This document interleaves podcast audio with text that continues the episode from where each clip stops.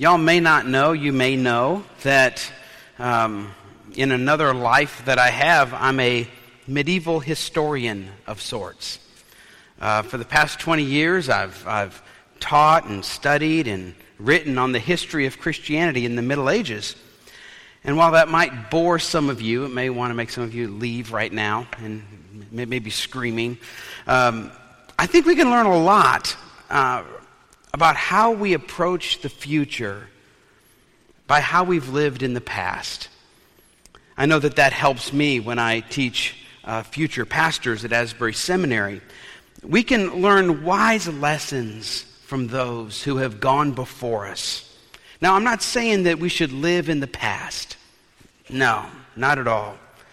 And we shouldn't even walk backwards into the future staring at the past. You know how some people do that? They walk into the future like this. Oh, yeah, look at that.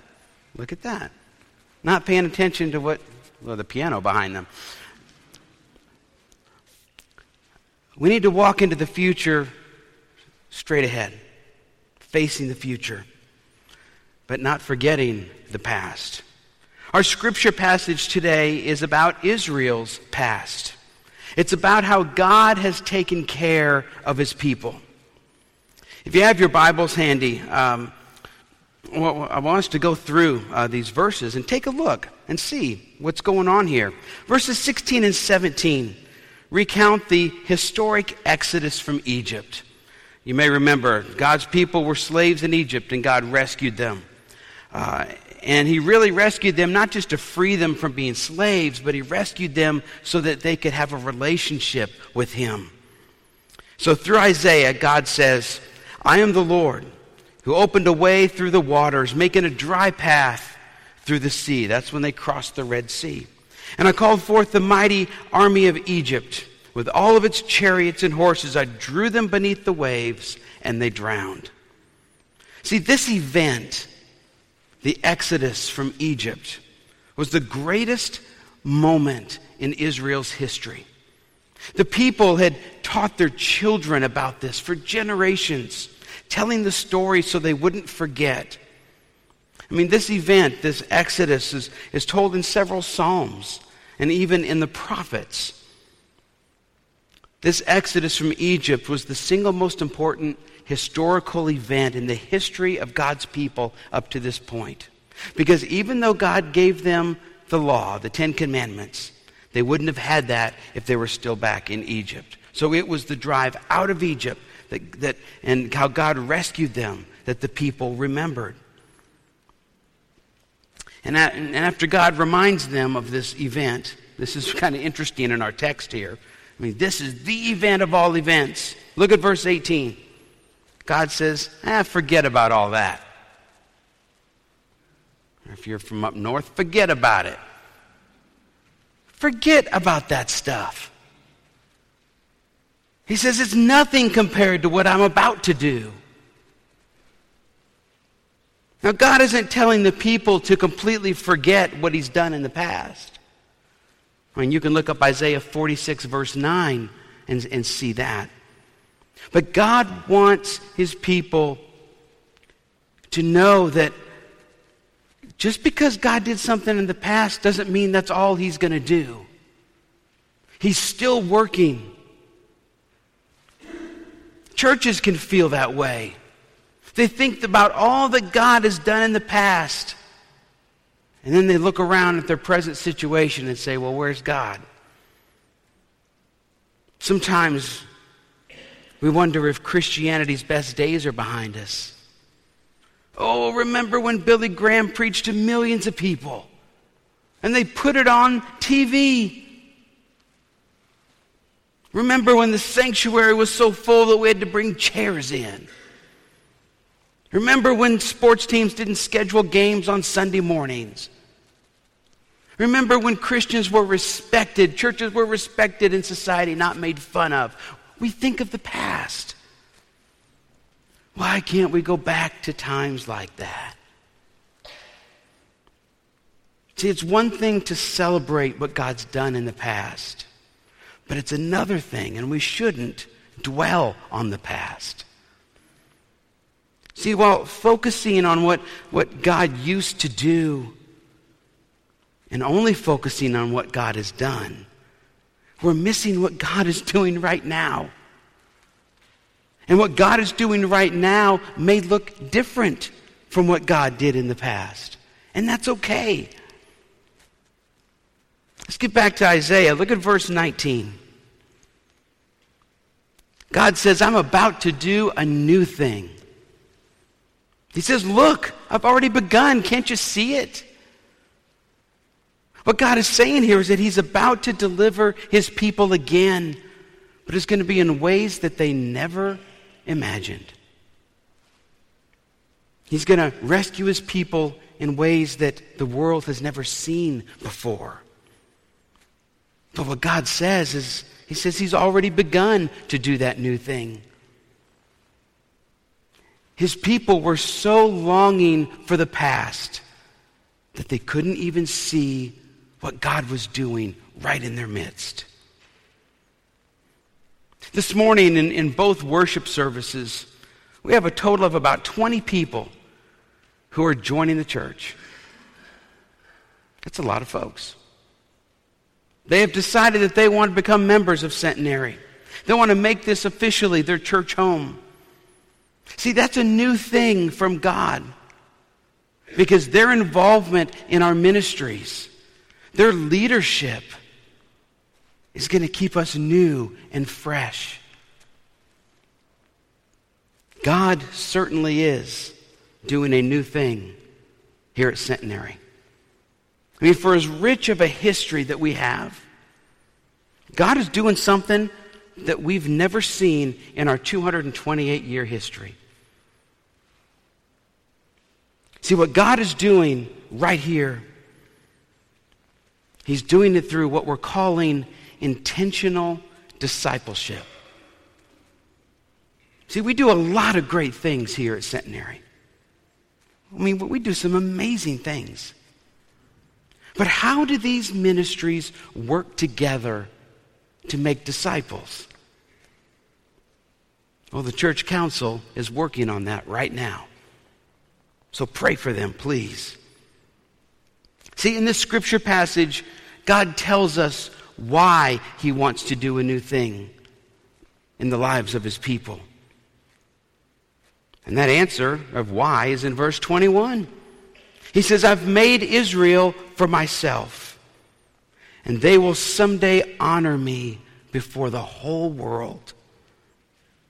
See, when God does something new in our midst, and when we're faithful to God in that new thing, the world gets to see who God really is through us. See, a lot of times we don't do a very good job at revealing who God truly is to people outside the church, do we? We discredit God's name by how we act, the things we say, all kinds of things. But when we are God's faithful people, we reveal to the world who God really is. And when people see who God really is, they're more likely to come into a relationship with God. Because see, that alone is the purpose of the church. Why do we exist? It's to make disciples. And all the other things that we do, nothing comes close to that mandate from God. That is how we honor God before the whole world. It's to make disciples. Y'all have read your Bibles, I assume. Matthew twenty-eight. We know Jesus' final words to us is the Great Commission. He's with his disciples. He's come back from the dead. He's about to ascend into heaven. He gives them one last instruction. And he doesn't say this. He doesn't say, go therefore and have Wednesday night suppers. Go therefore and have Bible studies. Feed the poor, have Sunday morning worship services in the name of the Father, and Son, and the Holy Spirit. He didn't say that. Now, those are honorable things that we should probably do. It's a good thing, I think, for us to have Wednesday night suppers because the food's good. It's a good thing for us to study God's Word because it keeps us close to God. good thing for us to take care of the poor because no one else will. And it's a good thing that we gather, whether Sunday morning or any other time, and worship God together. But Jesus gives us a specific commandment for what we are supposed to make a priority. He said, go into the world and make disciples. That's what we're supposed to do. Centenary and all churches around the world are called to make disciples. Maybe, maybe this new thing that God is talking about, that the world had never before seen, that was about to happen. Maybe that's a prophecy about Jesus. See, the world had never seen Jesus before. When he came, he was God and he was human. The Son of God died as the ultimate sacrifice for the sins of the world. The only way to God the Father, the only way to be saved from sin and death is Jesus. The world had never seen that before. When you think about all that Jesus did, it makes that Exodus event look pretty puny, doesn't it? It was a new thing.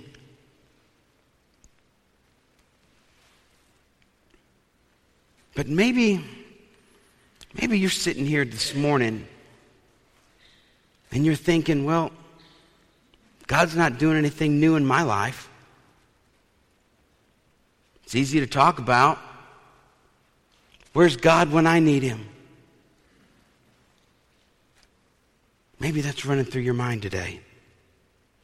Maybe your faith in God is focused on a faith maybe you had when you were much younger. And you think, oh, I've made too many mistakes. I can't go back now. Maybe like the people of Israel, you're focusing on what God has done in the past in your life. Maybe you're wondering where God is right now because you can't feel him. You can't sense him. You feel alone. Listen, if that describes you, I want you to do right now what my mom still tells me to do. I want you to give me eye contact. Because I've got a word from the Lord for you. God can do a new thing in your life. Not tomorrow, but today. Right now. In fact, God is already doing a new thing in your life. And do you want proof? You're here today. God is doing something in your life because you came here today. See, God is always working in our lives. But so much of the time we're focused on how much we need God that we can't actually see him working. See, God not only wants to do something new in your life today, hear me again, he's already doing something new in your life. God is always here. Think about that. We never have to pray for God to be with us. Why do we do that? Have you ever wondered? You gather with somebody, you say a prayer, Lord, just be with them. He is. The difference is our awareness of God. Listen, y'all, I have gone through situations in my life when I was much younger that are too awful for me to ever share publicly. And when I went through those things, I couldn't see God. I wondered what was going on. But in the midst of that, I always knew, I never doubted that God was with me. See, we can't see the air. Can y'all see the air? I can't see the air. But I know it's there. And without the air, we couldn't survive. See, God is always with us. He's sustaining us with the breath of his Holy Spirit, even when we can't see him, even when we can't sense him working in our lives. He's there.